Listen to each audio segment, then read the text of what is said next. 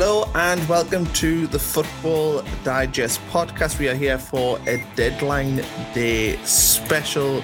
Um, just going to be a quick roundup of the things we can expect today. I've got Sam Mead with me, and I think the first place to start, Sam, has to be Arsenal. You know, looking for a central midfielder, and Chelsea as well, looking to break the the, the transfer record in their pursuit of Enzo Fernandez. But what can you tell us about those deals? Are you expecting a lot of movement in London. Yeah, I think we are to that. Literally just before we came on air as well, I think it looks like, uh, according to Talksport, that um, Arsenal and Chelsea have just agreed a fee for Jorginho. So it's like an initial 12 million, could rise to 12. Bit surprised it was that low, to be honest. But I think it must just be down to the fact that um, his contract's up in the summer. And they're happy to just cut their losses. I don't think money's a massive issue for Chelsea at the moment based on their transfer spending. No. So I don't think they're too bothered about the losses. Um, it's a good signing. They definitely need cover, especially with Partey injured. Um, and he's a good player, proven in the Premier League.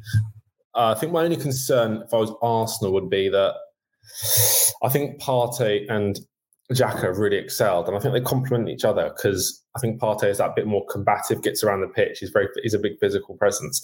I'm not sure Jorginho fills that hole. I think he's a little bit more of the Xhaka mold.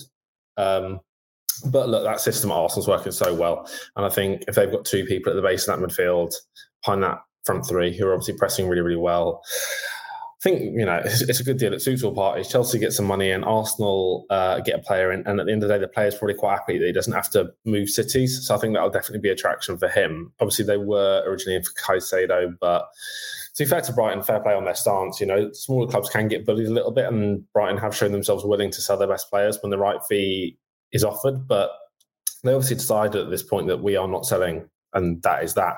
Um, they've obviously lost Trossard to Arsenal already, but it, was more a case of he fell out with the manager. So I think they're very keen to keep Caicedo, and obviously um, the manager's made it clear to the to the board that if they do want to push on and get European football, he's not really someone they can afford to lose. Obviously, they've lost. They obviously lost Cucurella in the summer. It seems like they lose their best player sort of every 18 months or so, and they just keep going, which is credit to them.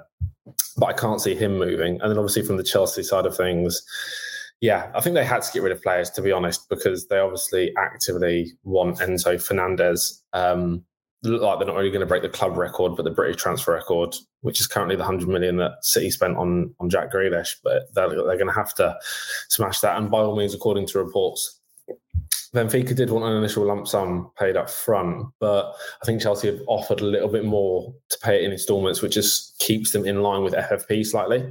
Um, but obviously, if someone's coming in, someone's got to go. Um, so for Jorginho to leave, it sort of makes sense. They've obviously got quite a few options there. Um, so yeah, it's a bit more a statement signing, I think, than than something like you know he's the World Cup's best young player, and I think Todd Boehly has shown himself. I think he's still adapting. You know, you can't blame, you can't knock the fact that he's putting his hands in his pocket, but there's not a hugely aligned strategy. It doesn't seem with their signings. I think this is very much a a statement. It is a bit of a throwback to around Abramovich's first window. I don't know if he's sort of playing a game with himself, to seeing if he can outdo him for the first 12 months, but he's giving it a right old go. Um, but yeah, you'd expect if Fernandez deal did get over the line, um, he would slot straight in. I think the fee is so high by all accounts because obviously people forget Benfica only signed him in the summer, so he's only been there for about seven months from River Plate. But River Plate's sell-on fee is massive, so I think Benfica need to really hike the price to make sure that they can make as big a profit as they can because they're going to lose a fair chunk of that money, um, over twenty million bowl accounts to River Plate. So yeah, watch this space. And also Chelsea, Hakim Ziyech is, is being linked with PSG, and then obviously Conor Gallagher as well. We saw yesterday linked with Everton and also Newcastle. I think he's not going to Everton, but Newcastle could still potentially be a goer. But what do you make of those two players potentially leaving Stamford Bridge? Yeah, I think Ziyech has to leave for him more than anyone else. Uh, there is a there's undoubtedly a player there um, but I think he probably does need a little bit of love and a bit of a show of faith. And I don't think he's always got that at Chelsea. You can argue whether that was down to his performances or not. Um, but he definitely does feel like he needs an arm around him, does need a run of games. And the Chelsea 11 is so competitive. I'm not sure he's always got that. Um, so I see why he would leave. My only, the, the bit I don't particularly get from his point of view is he's a forward and he's joining a team whose forward line is Messi, Neymar, Mbappe. So if he's after game time, I'm not sure he's 100% thought this one through, but a new environment may suit him, whether Um, PSG can tweak the system to get him in, potentially play him as a wing back. I'm not sure that's his best position, but if that's where they want to go with it, then you know I think he definitely has to try something different. There's a lot of forward options for Chelsea. Obviously, you know they've bought Felix in, they've bought Mudryk in, who looks an absolute star. So his minutes are just going to get depleted. So he had to go. Potentially surprised at the location, but you know I mean the player must have thought that through. And then Conor Gallagher is another one who I think is a bit of a, he's not a crossroads because he's so young. But he is that player who you look at how good he was at Palace. He obviously excelled at sort of like a mid-table side and then he comes back to a, a, top six side, and it's whether you can push on. Probably hasn't as much as people thought. You can argue that's partly down to opportunity and partly down to he's just playing in a team that are underperforming. But you know, if he could get a move to Newcastle, you have to, you, you, know, you forget like how far Newcastle are above Chelsea in the league. That'd be a massive step for him, and I think it'd be a massive coup for Newcastle. They're, I think they're really shrewd with their signings. Like, yeah, they're paying a lot of money, and they've paid a lot of money for Anthony Gordon. They're paying for the potential, and that's similarly what they would do with Conor Gallagher. But they are these players who top six clubs seem to sort of discard and then other clubs go, well, there's a player there, so if you don't want to get the best out of him, we will. And you feel like in that Newcastle system under Eddie Howe, the feeling that they've got up there at the moment, I think it'd be an amazing signing. But it's whether Chelsea want to let him go.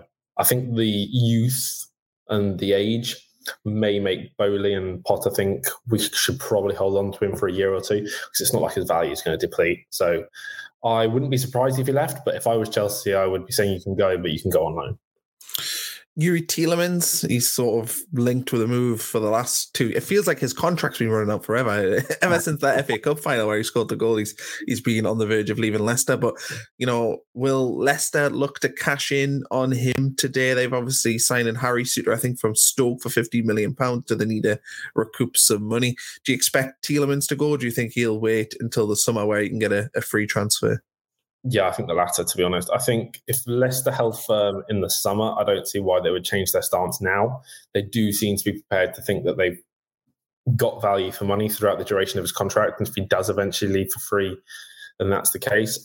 I think Brendan Rodgers is maybe very, very loosely optimistic that he can still talk him round but I don't think that's going to happen myself. And you have to remember, Leicester, whilst they've massively improved on their poor early season form, they're certainly not 100% clear of relegation yet. So I don't think they can really afford to be letting their best players go. So I'd be very surprised if he moved. He was potentially one that Arsenal might have looked at if Caicedo and Jorginho didn't work out, but with Jorginho, looks like it's going to happen. So I don't see why they would go down that route now. João Cancelo, that was sort of the surprise of yesterday, him leaving Man City to go to Bayern Munich on loan. Bayern Munich having a not an obligation to buy, but an optional fee, I think, in the summer of 61 million pounds. This one seemed to come very much from left field. Cancelo, I think, has played the most minutes of every any Man City defender this season, and seemingly a fallout between him and Pep. But what, what do you know about that situation? And do you think that Cancelo and City are done? Uh, I think they probably are. It's interesting you say he's probably, you know, he might have played the most minutes, but the bulk of those minutes were pre World Cup because since he's come back, he's quite often been left on the bench. Um, by all accounts, him and Pep have had a training ground fallout. Um, and I think it probably is a slight power play from Guardiola, which I certainly get from his point of view. And he's obviously looked at his options and thought that he has enough cover and he can almost make a statement. And I think in his position, you I can see why he's done it. Obviously, the emergence of Rico Lewis is a massive factor, and they've got players like Ake and Laporte who, whilst they you know quite often play at centre half, can fit in at left left back. So he's probably thinking to himself, "I've got enough cover there, and I don't need the player." But you can't look past the fact he is a phenomenal individual. Um, been one of their best players for the last two years. You know, we often rave about him, and rightly so. So Bayern are getting a serious player, um, at least for the next six months. And if they've got the money, they'd be crazy not to take him permanently. It's a massive loss for City, and it's a massive loss for the Premier League because he's such a great player to watch. But it goes to show that even though player power seems to be on the rise, there are certain managers you probably better not cross, and uh, Guardiola seems to be one of them. And last thing to touch on here, Everton expect to be busy. New manager in yesterday, and Sean Dyche. You expecting them to make you know, one, two, three, four signings? I mean, we've only got twelve hours left, so they're gonna have to get a move on if they do want to make some serious changes.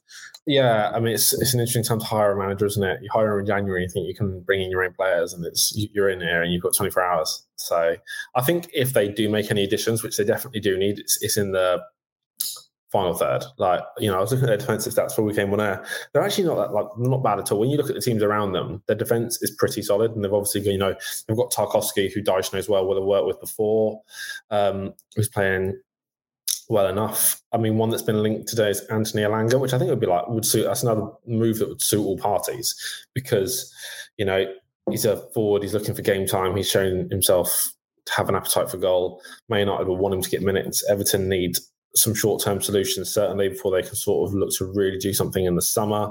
And they can't score goals. I mean, I know Calvert Lewin's been injured, been injured for long parts of the season, which doesn't help their cause because when he's firing, he's a brilliant player. But they've obviously just lost Gordon, and if you look at their goal scoring stats, it's absolutely atrocious. And you know, if you're not scoring goals, you're probably not staying up. And they do need to seriously look at that. They've obviously looked at a couple of players from abroad, so they would be bringing in somewhat unknown quantities, which does represent a risk at this point in the season. Um, whereas someone like Elanga would be a bit more tried and tested. So I think that's the route they potentially would would go down. But you know, Dyche has shown himself to get the best out of players who you might not look at and think, you know, they're going to tear up trees. And you look at Burnley, whether it's Ashley Barnes, Chris Wood, these sort of players, you know, you got the best out of them. Um, so I think that's probably the route he'll look to go down, but they definitely need to look to do something, yeah. Okay, well, that's our quick morning update. Um, Sam Mead joining me here. We expect Enzo Fernandez to move to Chelsea and Jorginho to move to Arsenal. They're the two main deals that we think will be done today. Uh, thanks everyone for listening, and you know, hopefully you can get some respite from refreshing your Twitter feeds all day, looking for some transfer news.